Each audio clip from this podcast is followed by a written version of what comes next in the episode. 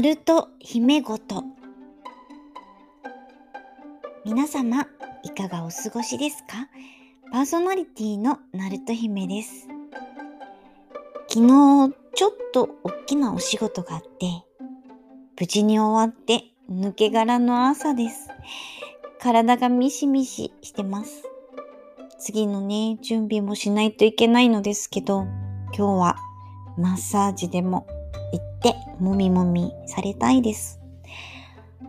いつも大きなお仕事が終わると、まあ、自分へのご褒美に温泉に行くんですね。まあそれも思い立ってそのまま電車乗ってとか以前本番終わってもうぼーっとして反対方向に乗っちゃったんですね電車そしたら行き先が熱海だったんでそのまま熱海に泊まりました。相変わらず行動が自分でも読めないナルトです。とりあえず今日は近くのスーパー銭湯で温泉気分を味わう予定です。歩いて行ける距離にスーパー銭湯がありまして、私の住んでる駅、音楽関係の方がたくさん住んでるんですね。まあ、なぜかっていうと、まあ、近くに音楽大学があるので、楽器が弾ける専用の防音賃貸が多いんですね。楽器も様々ですからね。弦楽器、ピアノ、管楽器に打楽器、声楽。でもピアノもね、アップライトはいいけど、グランドはダメとか。とにかく音楽家専用マンションを探すだけでも大変で、結局集まってくるところが同じ場所になっちゃうっていうか、まあ選択肢がなかなかないっていうのが現状ですね。もちろん、お金があればね、自分で家を建てて地下室に防音室作るとかね、そういうことできるんですけれど、ナルトは小さい時はまあ、集合住宅、団地に住んでたんで、ヤマハのアピテックスっていう箱型の防音室をお部屋に入れてました。ピアノはグランドピアノ、まあ、あの音楽室とかにあるうにゃっとした大きいやつですね。なので、まるまる一部屋潰れちゃうんです。こう、お部屋の中にまたお部屋があるみたいな感じかな。このアピテックスの中だと、とりあえず24時間は弾けるので、当時、近所の人は、あの、私がピアノをやってるってあんまり分かってなかったですね。まあ、ちょっと隠してたっていうのもあるかな。その後は、高校卒業して、まあ、お家を出て、大学は一人暮らししてたんです。これもね、大変だったんです。親がですね、まあ私があんまり遊んでばっかりいるもんだから。まあ、男遊び？ん？いや、普通にね、彼氏がいただけなんですけど、女性専用マンションじゃなきゃダメって言われて、音大専用女性マンションにぶち込まれました。でもね、非常階段からこっそり彼氏を連れ込むという、ちょっとルパンみたいなことをさせてましたね。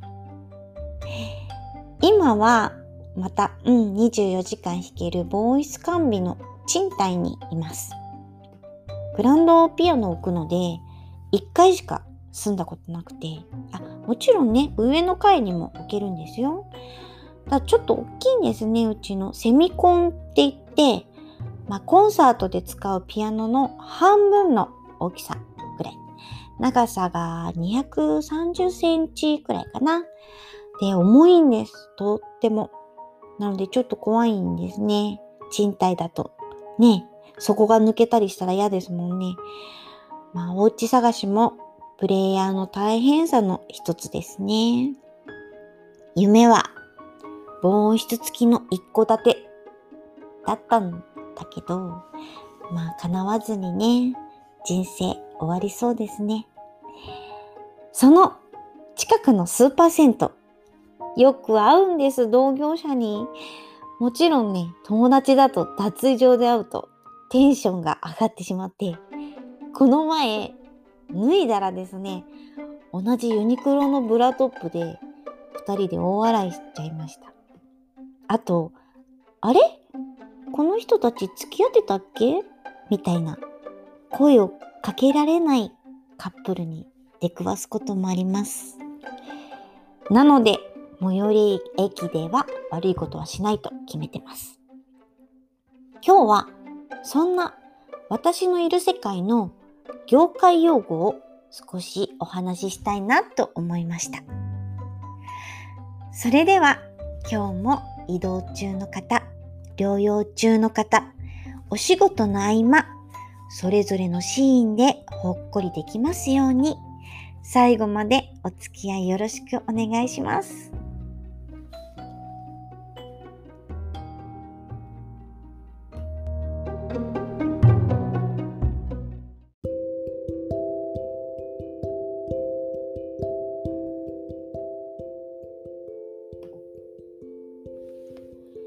業界用語、きっとそれぞれの職種であると思います。そこの人たちしか通用しない言葉、なんか秘密っぽくて素敵じゃないですか？私たちの業界は、うん、少し芸能界と似てるところもあると思うんですけど、基本的には逆さまにするのが多いです。おばちゃん、おじちゃんはチャンバーチャンジになります。お姉ちゃん、お兄ちゃんは、チャンネー、チャンニーですね。臭い匂いは、おいに細工になります。例えば、まあ、ちょっとおトイレとかね、臭かったりすると、おいに地局って言います。地局は極地のことで、まあ、とっても臭いってことです。ギャランティーの支払い額もチェーンマンとかデーマンとか言うんですけれど、これは音階、ドレミですね。この一般的にドイツ語で言うんです。ドがチェ、レがデ、ミがエってなってて、英語だと C、D、E とかですね。イタリア語はね、ドレミなんですけど。うん。でもなぜか日本の音楽大学はほぼドイツ語読みしてます。そこから来てるんですけれど、チェっていうのは1、デっていうのは2って数字にもね置き換えられていて、例えばギャラが1万円だとチェーマン、2万円だとデーマンっていう言い方になります。5万5550円は、芸万芸千芸百芸十になります。なんか呪文みたいですね。前に空耳アワー会でも言いましたけれど、イタリア語だと5はチンクエですから、5万5550円は、チンクワンタチンクエミーレチンクエチェントチンクワンタになります。こうやって聞くとあんまり燃えないですね。よかった。あと、アルプスっていう言い方がありまして、ギャラが1万ちょっとしか出ないときに、ごめん、今日ギャラね、アルプスなんだって言います。これは、アルプス1万弱から来ていて、まあ、ギャラが1万円ちょっとしか出ないよっていうことです。彼女のことはルーモ、彼氏のことはアードゥって言います。これは曲の単調、長調から来ていて、ドイツ語で単調はモール、長調はドアって言うんですね。それが逆さまになって、モールがルーモ、ドゥアがアードゥ。それがなぜかね、彼女彼氏ってなるんですね。なので、自分の彼女を紹介するとき、俺のルーモって言います。これなんかね、学生の時言われて嬉しかったんですね。彼氏が、あ、あの女の子誰？って聞かれてる時に、あ、俺のルーモっていう時に、うーんって思ったりしてました。あと、ビータ。これは旅のことです。まあ、旅って言っても、まあ、旅行のことではなくて、まあ、地方公演、まあ、別の場所でコンサートしに行くことを言います。なので、来週から九州ビータなんだよねっていうのは、来週から九州地方に公園に行くよっていうこと。交通費とホテル代が出るときは、顎足込みっていう言い方をするので、次のビータね、顎足出るよとかって言います。だんだんわけわからなくなってきてるかな。えー、ビールはルービ。生ビールはルービの生って言うかな。そう言って注文しますね。ルービの生1個とか言うかな。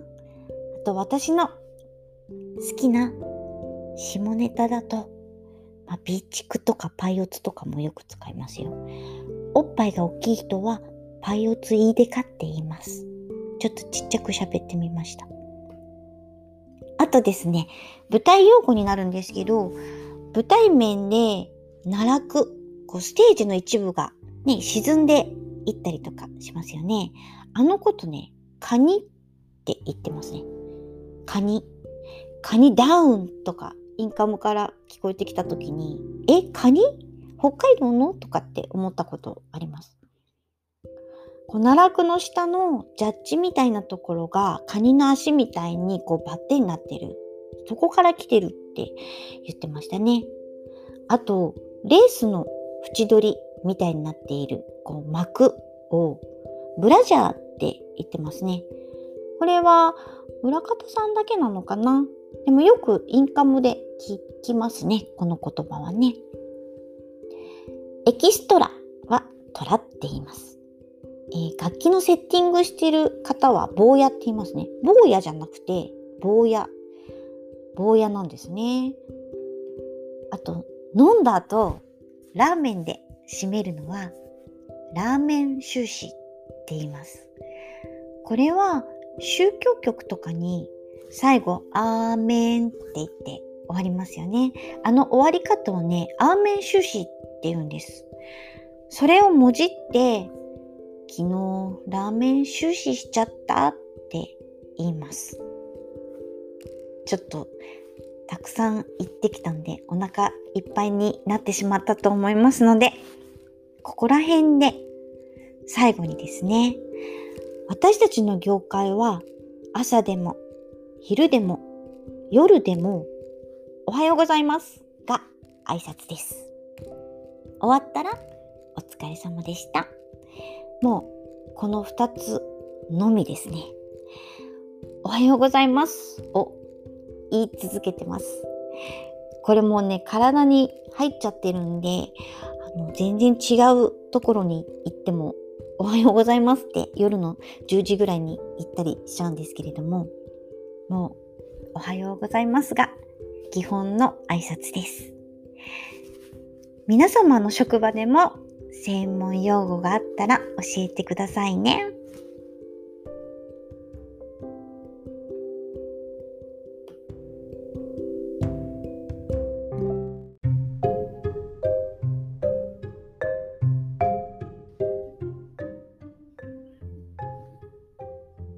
今日も最後までお聴きいただきありがとうございました。ここで謝らなくちゃいけないことがあります。